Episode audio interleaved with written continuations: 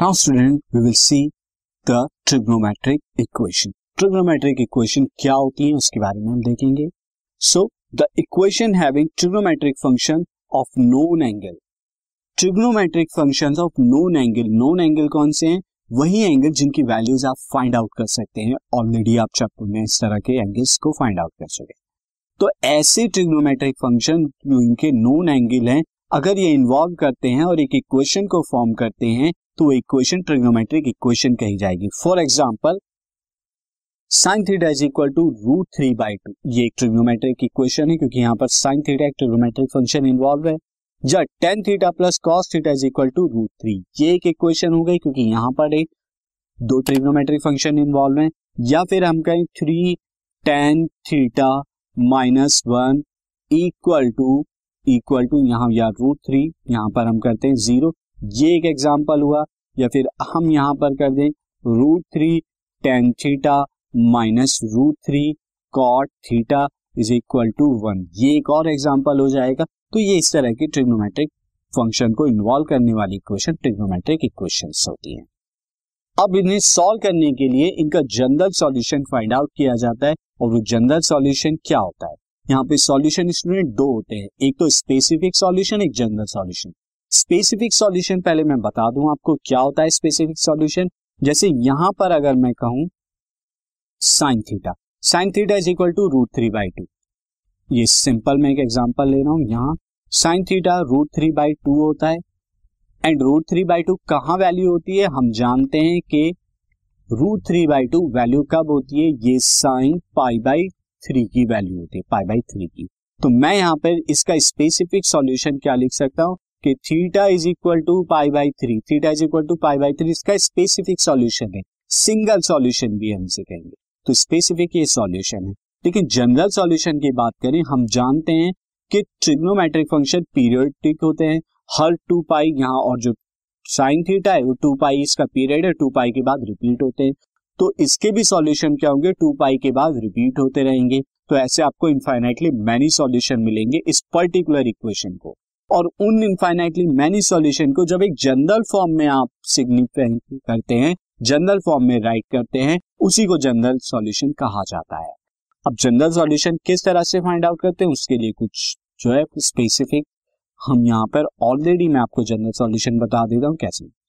अगर कभी सिचुएशन हो sine x is equal to sine y sine x is equal to sine y तो आप लिख सकते हैं जनरल सॉल्यूशन यहाँ पे एक्स का क्या होगा? X is equal to n pi plus minus one to the power n y and where n यहाँ पर एन क्या है? इंटीजर है. एन बिलोंग्स टू इंटीजर साथ ही अगर आपको कॉस के अंदर ऐसा दे रखा हो cos x plus cos cos x is equal to cos y तो एक्स की वैल्यू यानी एक्स का जनरल सॉल्यूशन यहाँ पे क्या आ जाएगा? Two n pi plus minus y again n belongs to integer और अगर टेन के अंदर यहाँ पे दिया हो tan x is equal to tan y तो अब यहाँ क्या हो जाएगा? एक्स इज़ इक्वल टू हो जाएगा n pi plus y where n belongs to integer यहाँ पर। तो अब मैं आपको यहाँ पे क्वेश्चन एक और कराता हूँ बेस्ड सी आपको यहाँ पे जनरल सॉल्यूशन फाइंड आउट करना है। इक्वेशन है cos three theta is equal to zero अब जनरल सॉल्यूशन फाइंड आउट करने के लिए एज यू कैन सी जो आपको यहाँ पर दिया जाता है, अगर साइन है तो वो इक्वल है साइन अनदर ऑफ़ एंगल अगर कॉस है तो वो कॉस के ही इक्वल है. टेन है तो टेन के ही इक्वल है. तो अब हम यहाँ पर जो है कॉस दिया है तो वो भी ज़ीरो यहाँ पे किसी पर्टिकुलर कॉस के इक्वल ही होना चाहिए. तो हम किस कॉस के इक्वल लिख सकते हैं?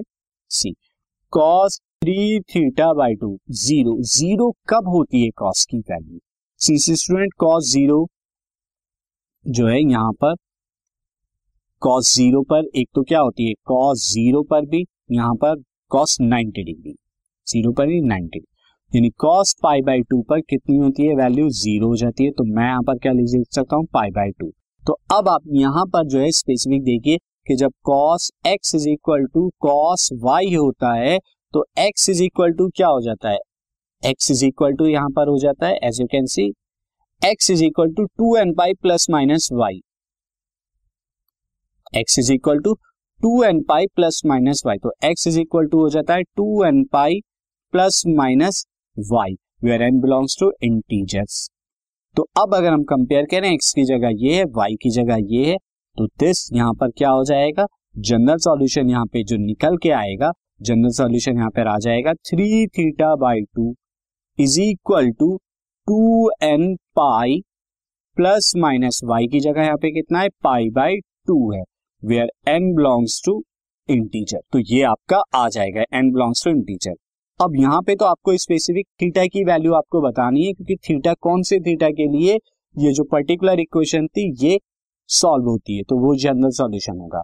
अब आपने थ्री थीटा बाई टू की वैल्यू बता दी आप क्या कीजिए टू की क्रॉस मल्टीप्लाई करा दीजिए तो थ्री थीटा की वैल्यू आ जाएगी this is two into two four m pi plus minus यहाँ पर टू पाई बाई टू जो कि टू से टू कैंसिल आ जाएगा। तो थ्री थीटा की वैल्यू क्या आ गई? Four n pi plus minus pi and अब क्या करा दीजिए? थ्री को उधर लेके चले जाइए डिवाइड कराइए इक्वेशन को। तो theta is equal to four by three n pi plus minus pi by three where n belongs to integer is the general solution of the given trigonometric equation this podcast is brought you by Hubhopper Shiksha Abhiyan अगर आपको ये podcast पसंद आया तो please like share और subscribe करें और video classes के लिए शिक्षा अभियान के यूट्यूब चैनल पर जाएँ।